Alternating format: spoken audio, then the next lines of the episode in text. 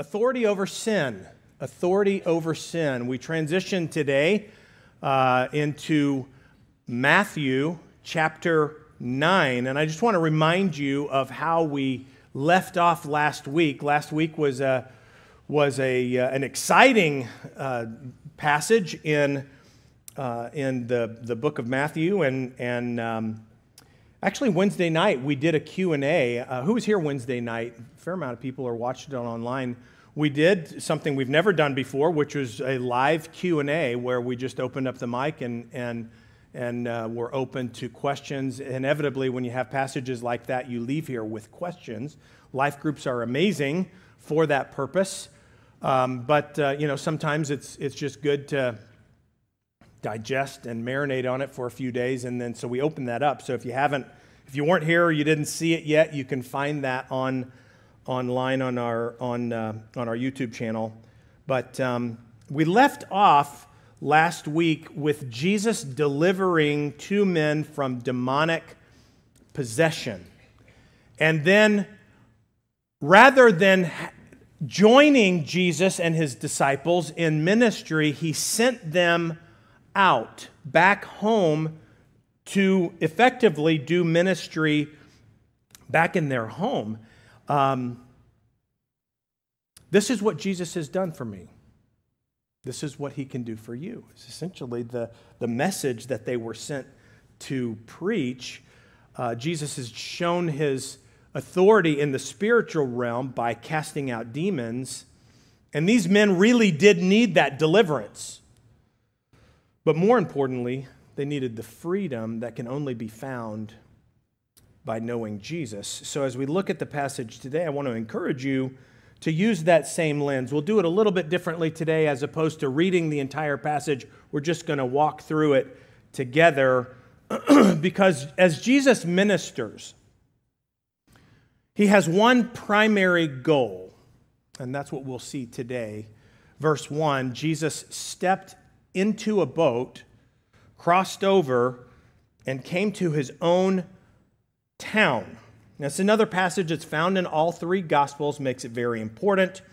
So we'll look at them together for the, the full context because it is, in fact, the same story. Notice Matthew says his own town. Now, Jesus was born in Bethlehem. He's from Nazareth, Jesus of Nazareth, but but Matthew says his own hometown. So where is he? Well, Mark chapter 2 says a few days later, when Jesus again entered Capernaum, the people heard he had come home. So, what's this all about? If you look at the map, um, th- this is a neat map I found that shows uh, the location and lists all the different passages where Jesus' ministry took place.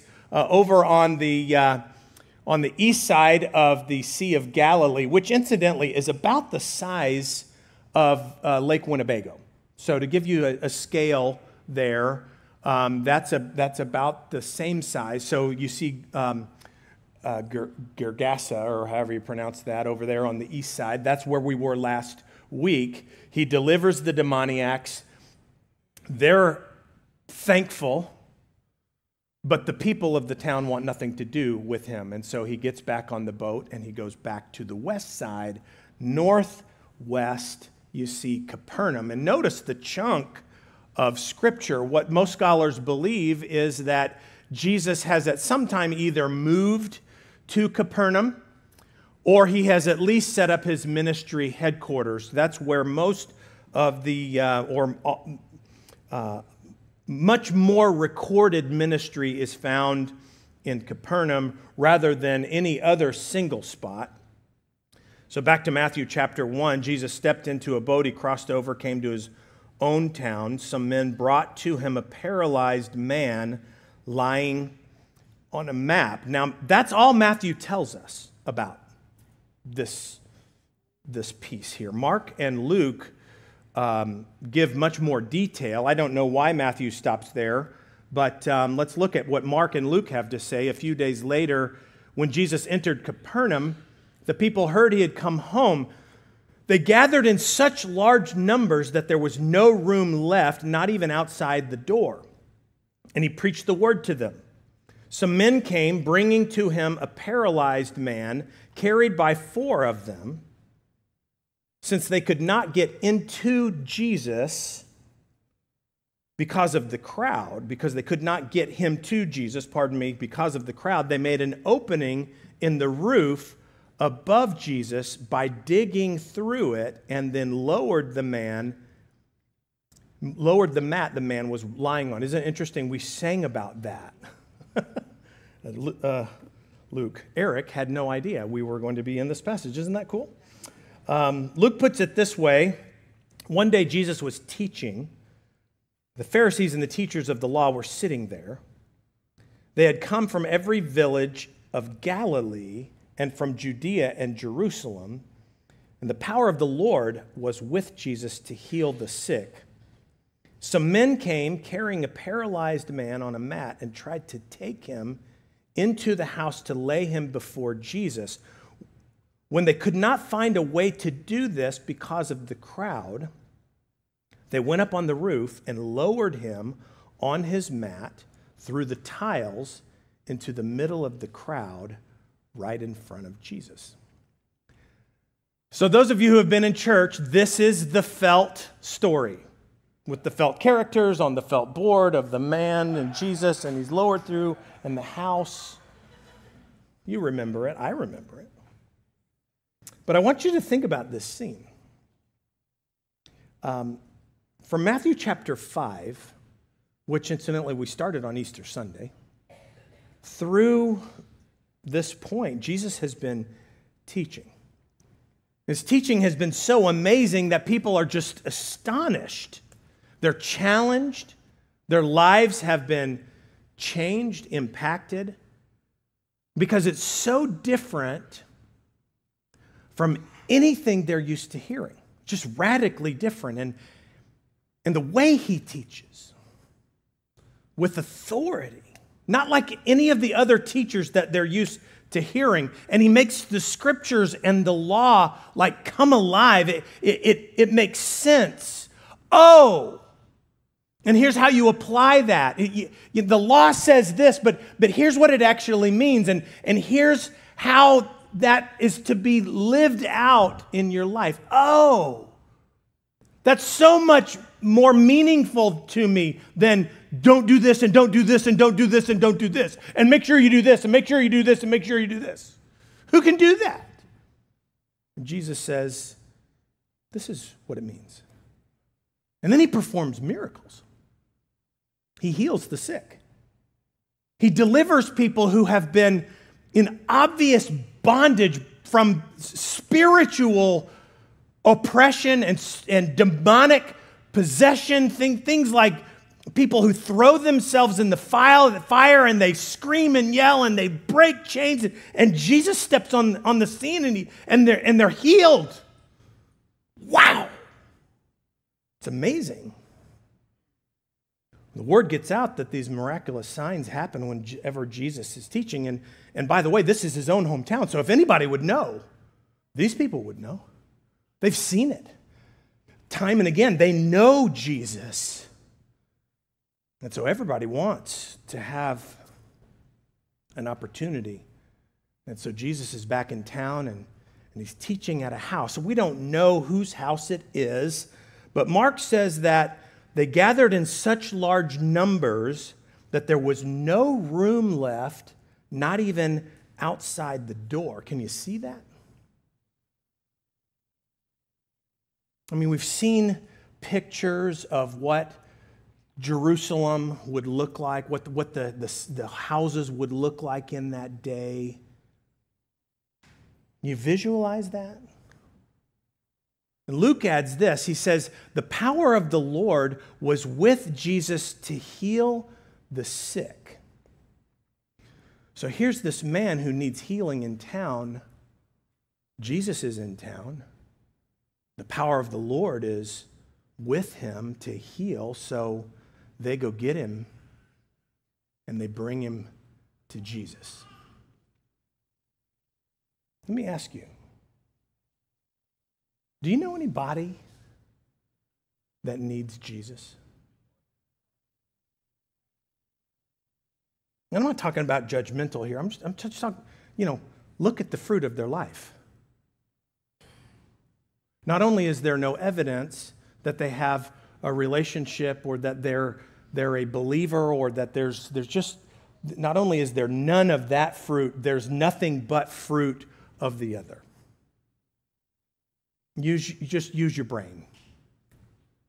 It may be a physical need, it may be a different need, and we can name them. It could be relational or financial, it could be emotional, it could be spiritual. Most of it is rooted in spiritual, of course. We talked about that last week. But let's narrow that down because that's kind of broad, right? Do you know anyone? Do you know one person? One person at work. One person in your neighborhood. One person that, you know, for whatever reason, you end up at QuikTrip at the same time and you've actually talked to the person and you've struck up a friendship with them. Maybe it's a customer. And you know that they need Jesus. You ever invited them to church? Because for you and me in our culture today, that's the easiest way to bring someone to Jesus. That's what these men did. Let's look at the crowd, verse 4, Mark chapter 2. Since they could not get him to Jesus because of the crowd, they made an opening in the roof above Jesus by digging through it and then lowered the mat the man was lying on. Luke puts it this way When they could not find a way to do this because of the crowd, they went up on the roof and lowered him on his mat through the tiles into the middle of the crowd, right in front of Jesus? It's a good question for us to always be asking, but, but uh, statistically, it takes, I don't know if you've ever heard this, it takes seven years for a ministry to, be, to show evident fruit, to, to, to become mature. How about that? well, if that's the case, we're there.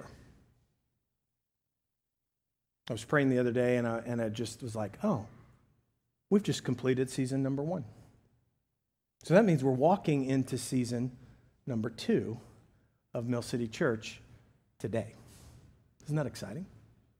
So it's a good question for us to ask. Are we, as a church, making room for Jesus? Better yet, are we making room for people to find Jesus? I've been gone for three months, so I really don't even know. It's a mirror question, though. It's not a finger pointing question, it's a mirror question. Do we make it easy or do we make it difficult for people to find Jesus? In what way, you might ask? Well, do you intentionally look for people on Sunday morning that you don't know? It, they're, they're actually really easy to find because they have that look.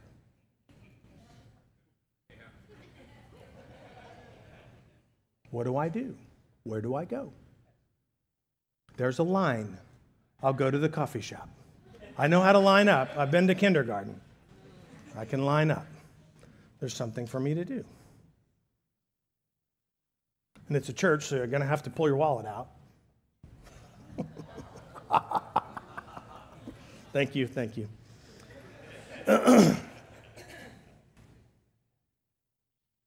what would you do that? Well, so you can introduce yourself. Hi, I'm Steve. Are you new here? Is this your first Sunday? I, I, I, found someone this morning, Malachi. There you are.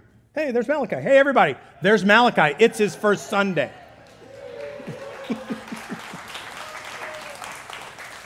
and there's Randy. Randy over there in the green shirt. It's his first Sunday. And both of them found their seats. Wow, that's amazing.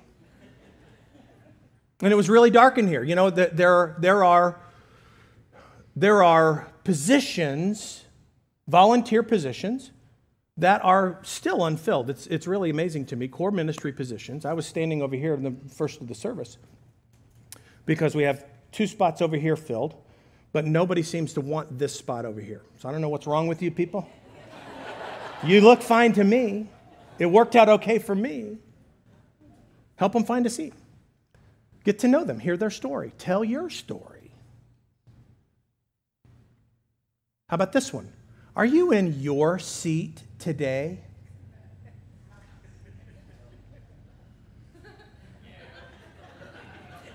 I know you are, Bill. Oh, it's the Downs. Hello. yes. I see some scrambling going on. It must have been because I was gone. You found a new spot. What about parking? Do you park far from the building so that someone who's new or newer can get to Jesus? Do you have a place of service every week? We don't offer once a month service here. That's cop out. I can't use somebody who says I can only serve once a month. And it's not logical to even understand that. Because if you miss, I'm absent this time, well, then it's two months before you get a chance to do anything. You have no idea who's new. You have no idea who's not. You don't know who you serve with because you're never here. That completely defeats the purpose. Because ministry is service. That's, we have always had two services at Mill City. And, and, and the reason for that is because we believe that people should have, everyone should have the opportunity to serve the Lord and worship the Lord. You should never have to choose between serving the Lord and worshiping the Lord. And oh, by the way, it makes room for people to find Jesus. We had this little bitty building. It's still there. It's identical to where we left it.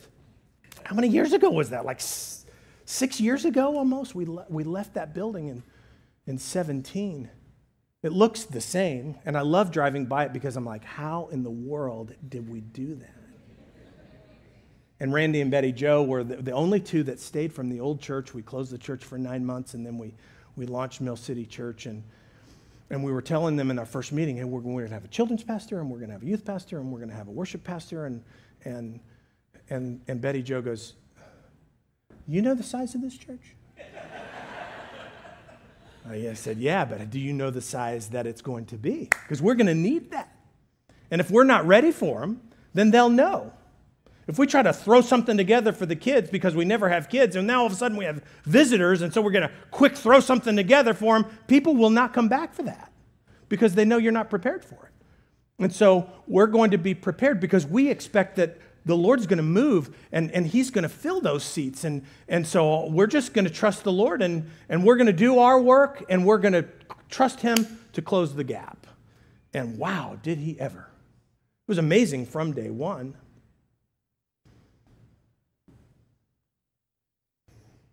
You realize that when you have a place of service, whether it's holding a door or parking a car or finding a seat, you're making room for people to find Jesus. When you're serving in Wonder Kids or, or Mill City Kids or 6 8 or youth, you, you're making room for parents to not sit around doing this all the time. And the people around them be like, oh, you know we have a nursery. I'm not paying any attention right over here. They're very well behaved, thank you. But I mean, think about that. Because if you're worried about what your kids are doing or people are distracted because of kids, and the message comes forth, and it's the Word of God that changes lives, then you're making room for people to find Jesus by just serving children. And we don't just babysit over there. No, we minister to children because they deserve to hear about Jesus at a level that they can understand. And I don't, I'm PG 13 at best. Sometimes I'm rated R. they don't need to hear what I have to say, they're not ready for it yet. These men were not deterred by the people, though. That didn't stop them from the mission.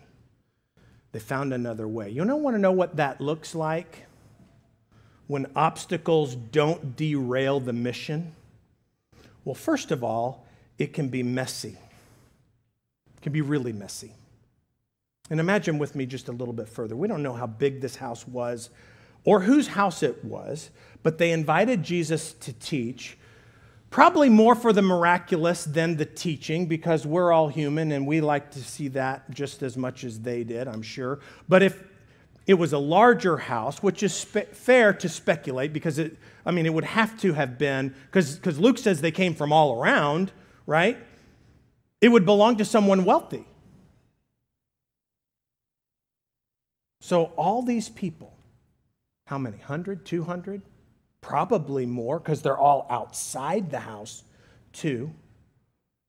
They're listening, they're waiting for someone to be healed. Luke says that the power of God was with Jesus to heal, which implies that that's actually what's going on. Everyone's pressing in.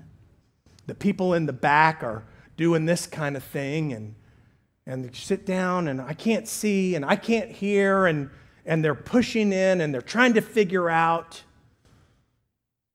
And then all of a sudden, there's like dust. I hear something up there. What is that? Is that rain?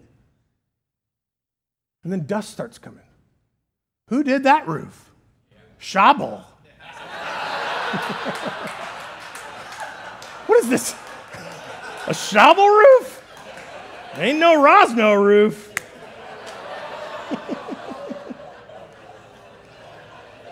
and then it starts to cave in, it starts falling in.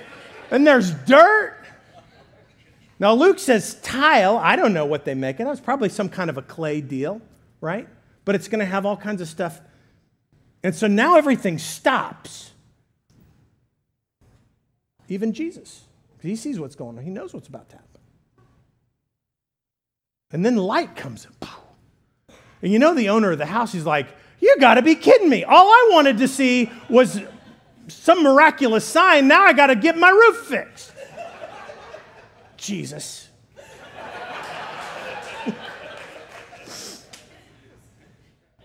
What a mess. What a mess. See, when the mission is changing history one person at a time, things can get really messy. Why? Well, just take a gander around you right now. Better yet, take a look in the mirror.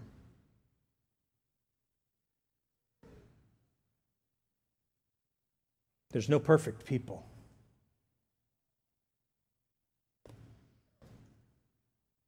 Not even you. In fact, there's no one righteous, not one. For all have sinned and fallen short of God's glory.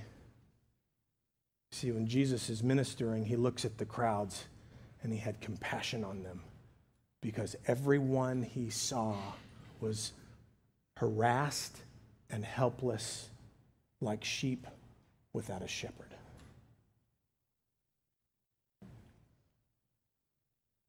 People who aren't Christians, people who don't follow Jesus, don't look like Jesus. And sadly, as Christians, if we're not careful, we can look more like the crowds than Jesus. This is so applicable for us today. The second thing that we can expect when we don't allow obstacles to get in the way of the mission. Let's go back to Matthew chapter 9. Jesus stepped into a boat. He crossed over and came to his own town. Some men brought him a paralyzed man lying on a mat. And when Jesus saw their faith, he said to the man, Now look at that. He said, It says, when Jesus saw their faith, he looked at the man. Do you have the faith to go ask someone who doesn't know Jesus, hey, can, why don't you come to church with me today? Hey, I hear there's something going on. Better yet, you already know it. You know, with that, uh, why, let's, why don't you come to church with me today? When Jesus saw their faith, he said to the man, Take heart, son, your sins are forgiven. What's the mission? We can find it taking shape in Matthew chapter 4. From that time on, Jesus began to preach, Repent, for the kingdom of heaven has come near. When he called his first disciples, verse 19, Come follow me. I will send you out to fish for people. That's the mission changing history one person at a time. One person. Who do you know? What's one, who's one person you know that needs to meet Jesus? What does that person look like? Well, Luke chapter 4, he's quoting as he's reading as Isaiah in the synagogue. He says, the, the Spirit of the Lord is on me because he has anointed me to what? Proclaim good news to the poor, to proclaim freedom for prisoners, recover sight for the blind, to set the oppressed free, to proclaim the year of the Lord. Today, he says, that scripture is fulfilled. If you know Jesus, this applies to you. He's sending us out to fish for people. That was Jesus' ultimate mission to preach the gospel, which includes his life given as a ransom. The wages of sin is death, but the gift of God is eternal life through who? Jesus. Did he heal? Yes, he healed. Does he heal today? Absolutely, he does. We see it. Praise God. Does he provide? Supernaturally? Absolutely. Does he restore broken relationships? Does he restore marriages? Does he mend the brokenhearted? And, and does he bring comfort to those who mourn? Does he defend the defenseless? Yes, absolutely. Praise God. But the main mission, the primary goal, is not the miraculous signs. The primary goal is forgiveness for sin. That's the goal, that's the mission. And from this passage, Jesus puts on display his ultimate authority to forgive sin. Did this man need to be healed? Yes, he did. But more than that, he needed to be forgiven his sin. Every single one of us, more than anything else, we need forgiveness for our sin. There's another point to, we can pull from this passage. Verse 3 At this, some of the teachers of the law said to themselves, This fellow is blaspheming. How sad. Talk about blind. I would speculate that the house belonged to one of these men, probably the leader, right?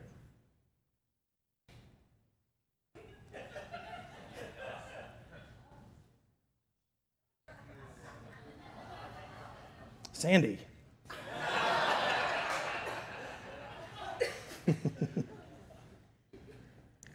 Truth is, it's an easy trap to fall into, isn't it? To be fair, I know personally, I have way more examples of times I wish to admit to where my own self righteousness gets in the way of what God's doing or what He wants to do. Now, I don't, I don't use the word fellow. I don't say this fellow. I would say that guy, that guy. But I mean, seriously, how many times do we lose sight of our own faults, of our own sin? We focus more on our rights. We focus more on our beliefs. We focus more on our opinions, our comforts. and we lose sight of the mission. And ultimately, you know what you can do? You can lose sight of the results of what God is doing in spite of your personal preferences.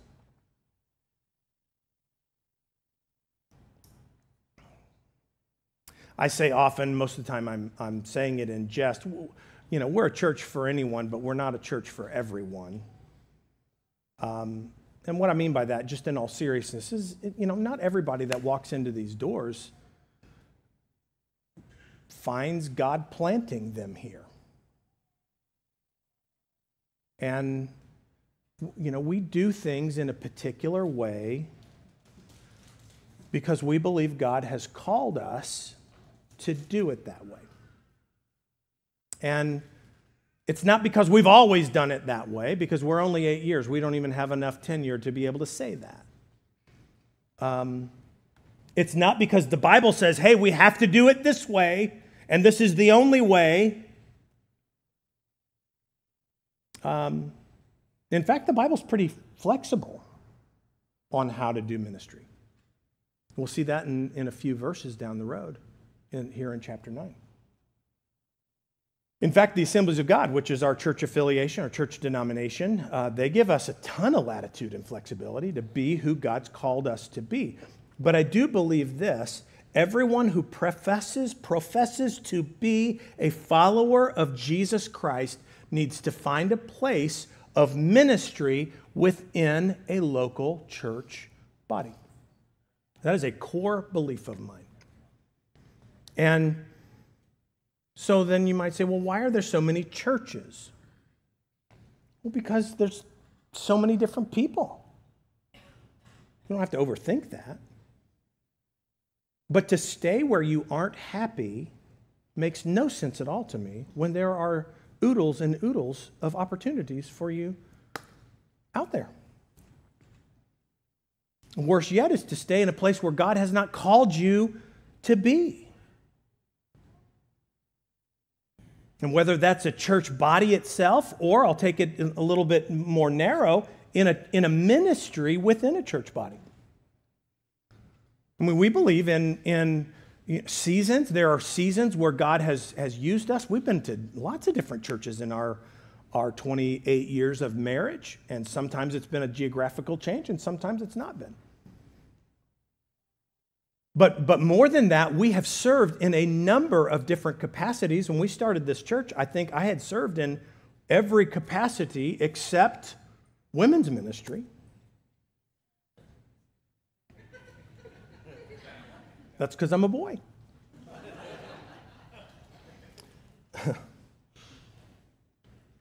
but think about this if God's moved you to another place of ministry within the church and you're holding on for whatever reason, sometimes they're good. Well, I don't know who would take the place.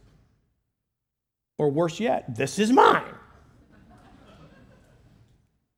You know, you're robbing the person that God has called to take that spot from the joy and blessing of, of that. And you're robbing yourself from joy because you don't want to do it anyway, or you're not doing it with supernatural joy. Specifically, Sandy and I have always known that Mill City Church has a primary focus on reaching young families. And with that, you must have a strong kids' ministry. But it can't stop there. In fact, it has to also provide ministry for moms and dads. And statistics are, I mean, prove it. Churches that have a primary focus on children's ministry and let the others go, there, there is a less than 20% chance. If you, got a ch- if you have a child in the church, you have a less than 20% chance of getting the rest of the family. If you get mom, it, it goes up to about 35. But if you get dad, you have a 90 plus percent chance of getting the entire family. And, and we have the results. We have been 45% male, 55% female since day one. I mean, it's, it's moved a tenth or two tenths of a percent year after year. It has stayed right there. And it's not because men are more important than women. That's just not true. And it's not because parents are more important than kids. It's because God's called us to reach families. And so we are committed to reaching families. And that includes the kids and mom and dad. And so we have to be ready for that. Our demographics have always shown it. And while our attendance has always been growing, um, what we see is life's change. That's the, that's the deal. On Vision Sunday this year, I reported to you from September 13 through the end of last year, we had baptized in water 454 people in a seven year period of time. That does not include what's happened year to date. That, that's results. Now, listen to this. Praise God. That's in an age where eight out of 10 churches in the United States are either declining or plateaued. Eight out of 10 churches. Either this or that. 80%. And listen to this 30% of churches in the United States have not had one person saved in the last three years. Well, you might ask, well, why is that? Well, there's a list, but as far as applica- application today, I'd say it's probably full of people who are worried about the roof and the dust more than the man who needed Jesus. That's an amen. And so while we do have a small percentage of Mill citizens who are 60 plus, which I am not on that list yet, Nine years, nine years. They do understand that we're not doing church for them. We're doing church for their kids and their grandkids. And, you know, I just, they appreciate that. They embrace that. They support that. And I just want to say publicly thank you for your leadership for your faithfulness to those that are in that demographic. We love you and we thank you. You're critical to this church. You can say thank you. Let's move on. If you disagree with that, you don't have to say anything. Look at verse 4.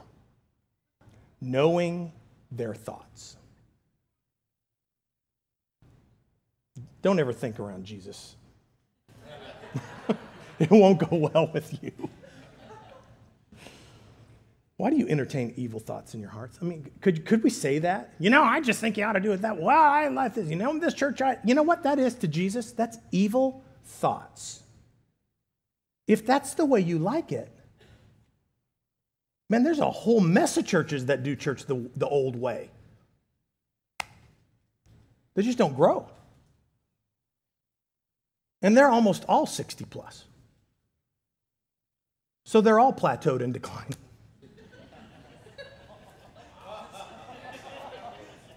See, I don't think these things, I say them. And now I'm back and I can say them. Which is easier to say, your sins are forgiven, or to say, get up and walk? But I want you to know that the Son of Man has authority on earth to forgive sins. And so he said to the paralyzed man, Get up, take your mat, and get out of here. And so the man got up and he went home. And when the crowd saw this, they were filled with awe and they praised God. If Jesus is the Messiah, the Son of God, which he is, then he will have the authority of God. And what we've seen over the last several weeks is his authority over the physical world as he has healed, his authority over the natural world as he calmed the storm, his authority over the spiritual world as he freed the demoniacs. He has authority in, this, in the um, to forgive sin. And that's what we see here. Now, I don't want to downplay the miraculous um, because they are real and they are for today. I encourage you, if you have any question about that, get this book and, and walk through it with us this quarter. Um, but we have to be careful not to overemphasize the miraculous signs. And we always have to understand why God does them. And our response should always be when the crowd saw this, they were filled with awe and they praised God.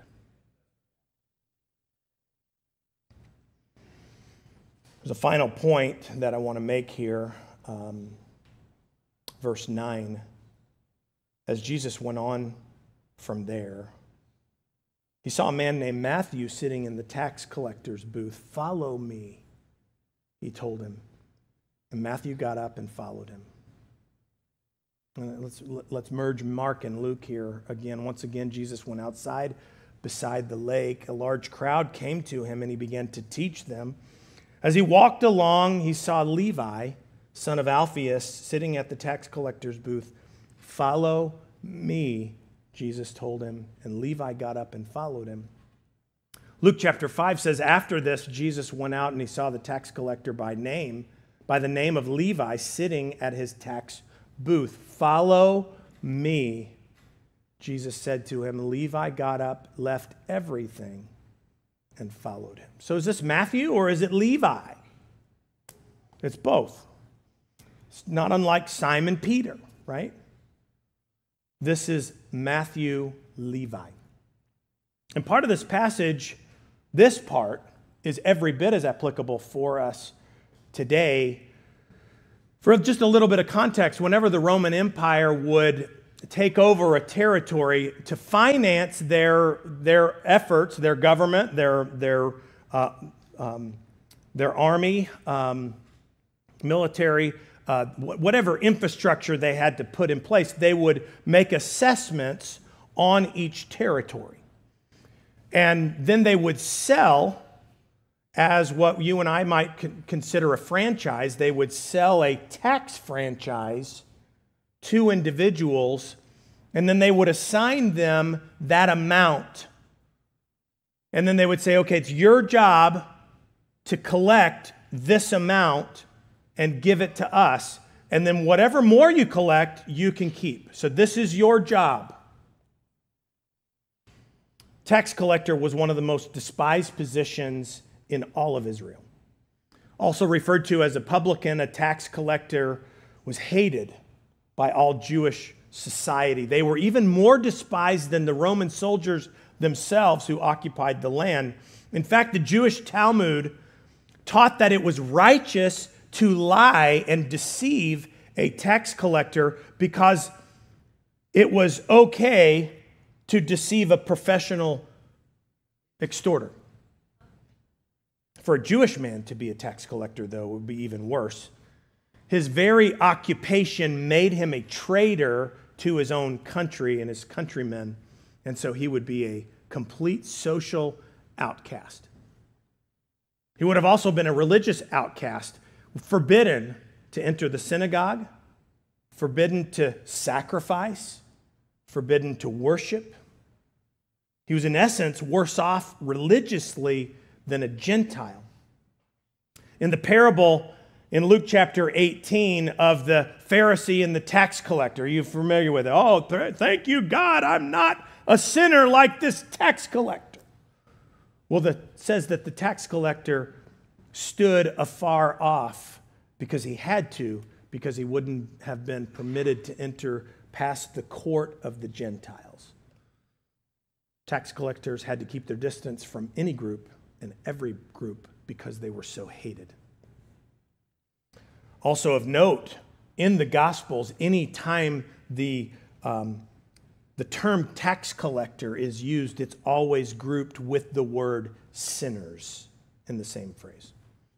There were two types of tax collectors the Gabbai, G A B B A I, and the Mokhes, M O K H E S. The Gabbai were general tax collectors. They collected property tax, income tax, and poll tax. And these were set by the official assessments, as I mentioned before. There wouldn't have been as much to skim off the top. You know, this is your house, it's this big, this is how much it is. Everyone would know that, so it would be more difficult. But the Mokhes, they collected all the other tax imports, exports, trade, um, anything moved by road. Roads, bridges, horses, mules, donkeys, cattle, even axles on transport, on wagons. We see that in Chicago in the, the tollway, you know, how many axles you've got. So even the Chicagoans do that. They're Mokis. That's what we'll call them. We'll call them Mochas. There were two types of Mokhes. There was the Great Mokhes, that would be Chicago people, and the Little Mokhes. They live in the suburbs. The Great Mokhes stayed behind the scenes and he hired people to do the tax collecting. Zacchaeus in Luke 19 would have been a great Mokhes because he's considered, uh, they, they refer to him as a chief tax collector.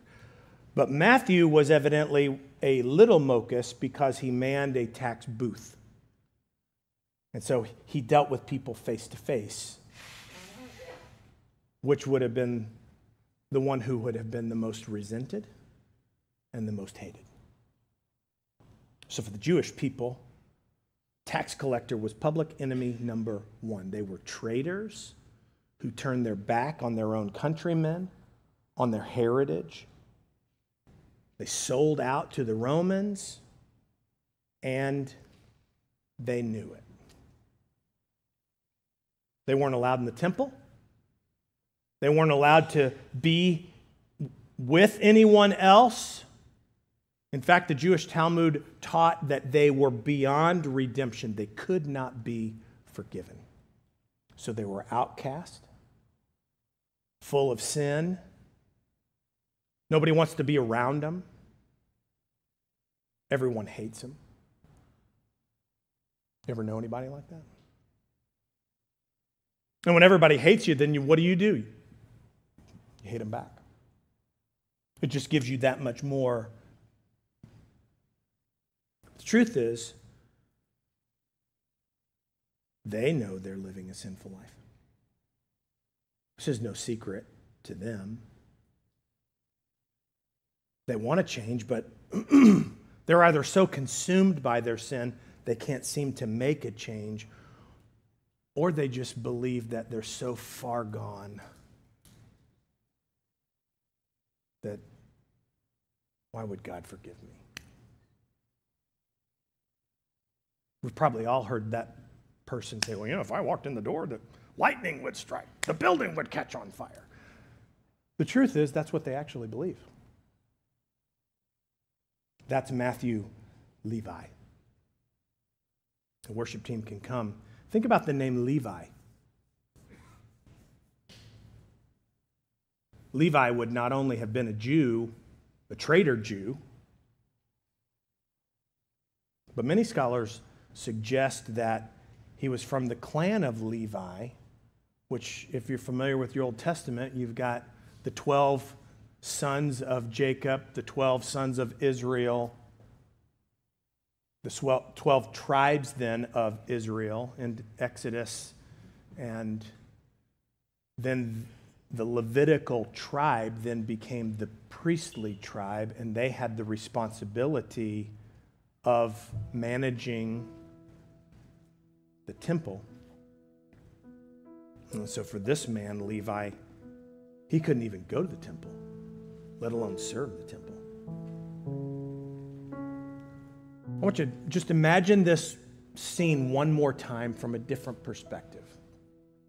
Because the paralytic's been healed. Perhaps hundreds of people. I mean, that is not beyond the scope of understanding. Hundreds of people from all the towns around, squeezed in. They're seeing all this, they're hearing all this. It's one of the biggest houses in town. Jesus is teaching, he's healing lots of people. Then this hole is cut in the roof of the house. This man is lowered into the middle of the room right in front of Jesus. And everybody knew who this man was. This is Paul the paralytic. Everybody knows who that is. No telling how it happened or how long it had been like And then when it was over, Paul's not the paralytic anymore. Paul's walking.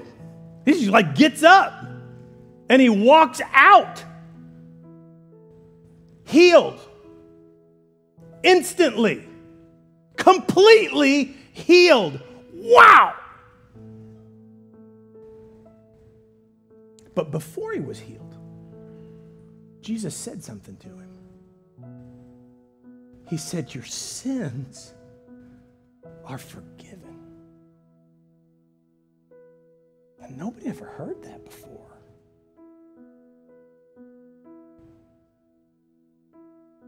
And right before he healed him, Jesus said, So you'll know that I have the authority to do this. Get up take your mat and walk. And he did. I'd never seen anything like that in my life. Now, when you go to an event, ball game, concert, church, maybe you're going to leave here church today. What do you inevitably do? You're with your friends. You're like, hey, remember when he said last week? You remember when he went, Rah! remember that? That was, that scared me to death. Hey, remember when I loved it when they, oh man, when he caught that. That's what you do. So imagine the people, they're leaving. They're all going home. It's the end of the day. They're walking. And they're talking about this. This is, I've never seen anything like this before. It's amazing. Inevitably, they're going to get to that part. Forgive. He forgave him his sin.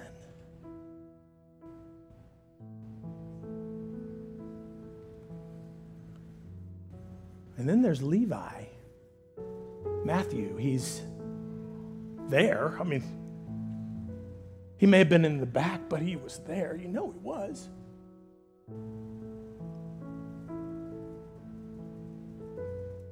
He's going.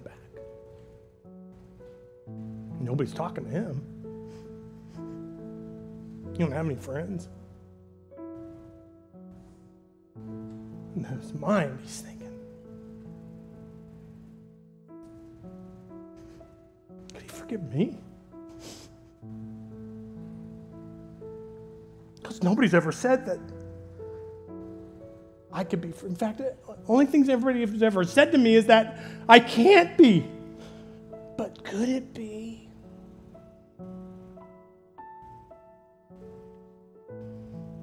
So he goes back to his booth and he's sitting there thinking, wow. And then here comes Jesus. And he gets not deterred by the crowds.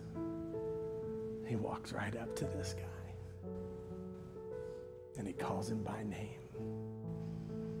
And he says, Follow me.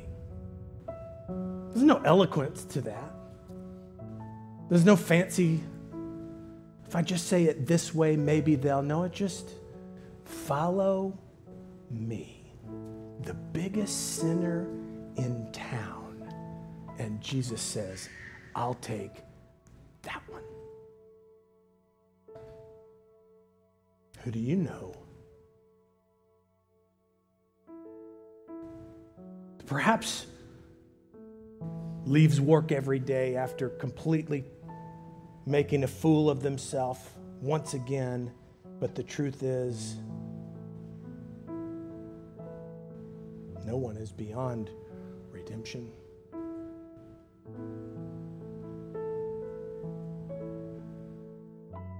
thing is that Matthew had to get to a place where he was serious with himself. He had to get to a place where he'd say, You know, I, I kind of made a mess of things.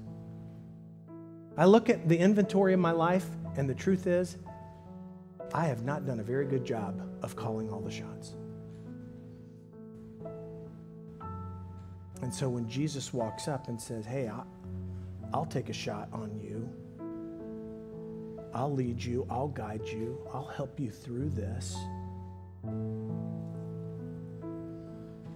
Luke says, Levi got up and left everything and followed Jesus.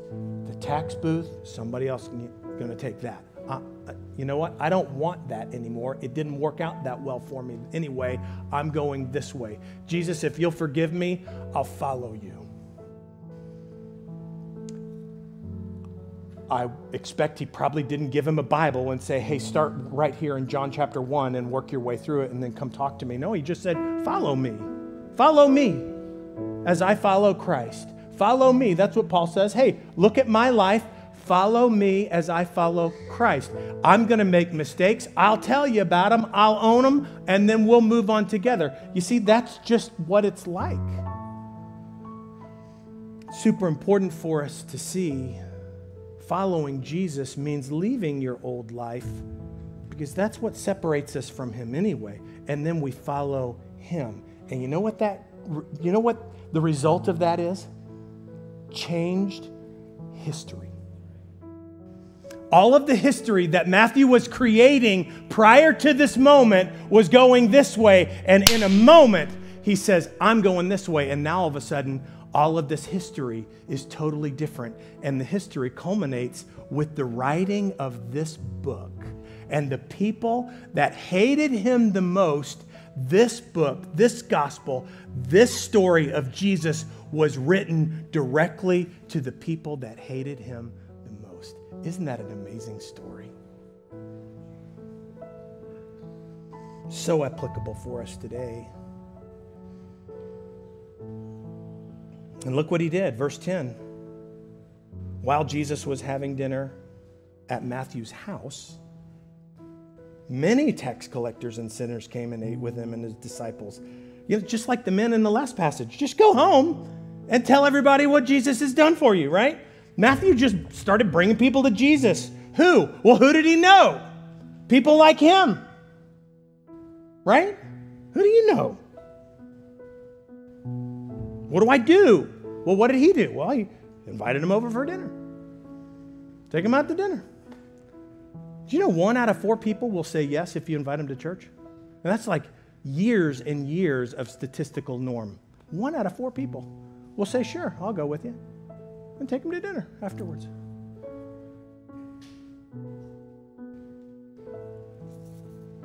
Told him what Jesus had done.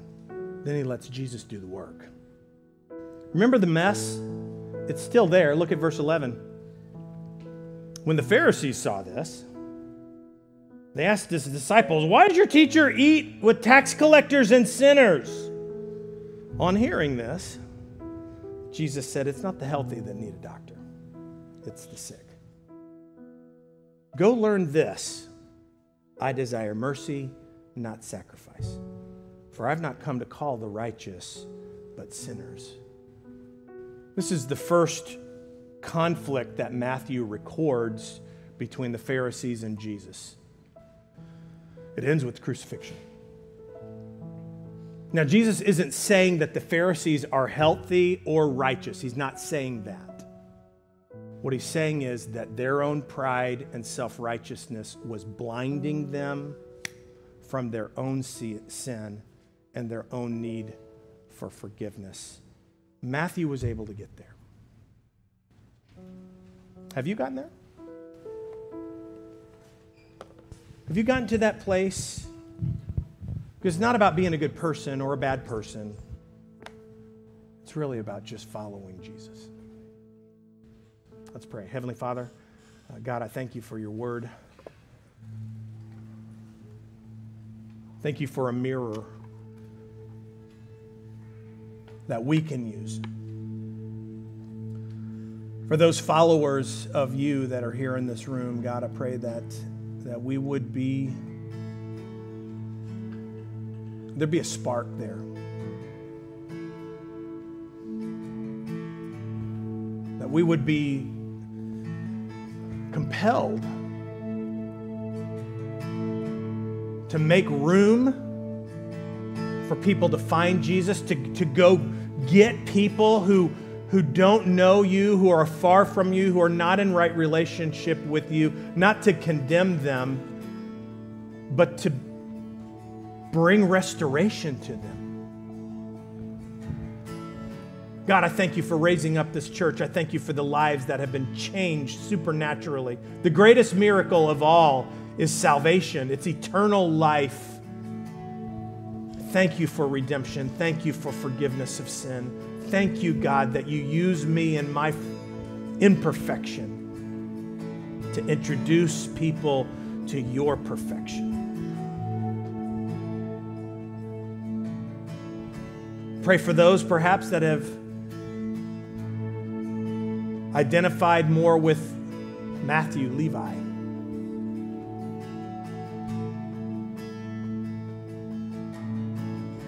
Maybe you knew the Lord at one time and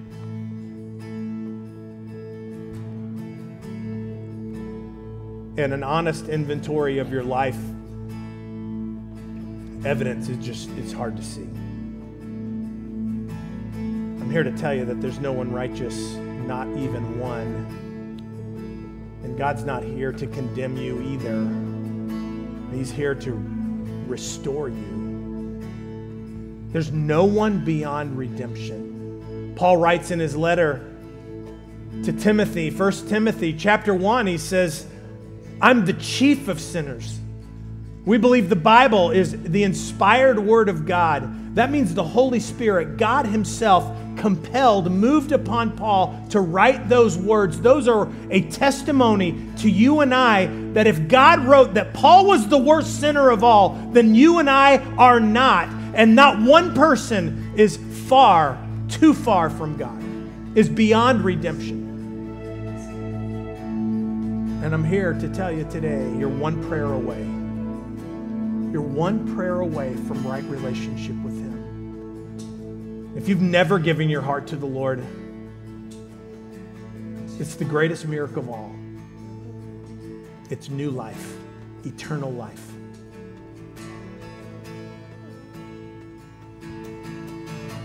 So this morning, I'd like to pray for someone, anyone, finds themselves in that spot where you need a, a repentant prayer. You need to confess this is where I'm at. I'm just be honest with you. This is where I'm at, God. I hear your word, and if, if you'll forgive me, then, then I'll, I'll follow you. It's not about joining a church, and it's not about keeping a bunch of rules. It's about following Jesus. Are you willing to follow him? Wherever you are, if that's you, I'd like to pray for you. Is there somebody? Just sign of an upraised hand. I'll pray for you today. Anybody here today? Thank you. Praise God. I need to, I need to let go of some things in my life. I, I, I need to make Jesus the Lord of my life. Is anybody here today?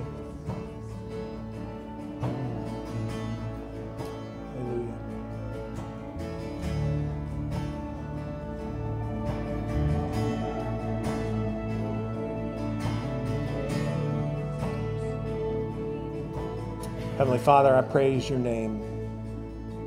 I praise your name. You're such a good God.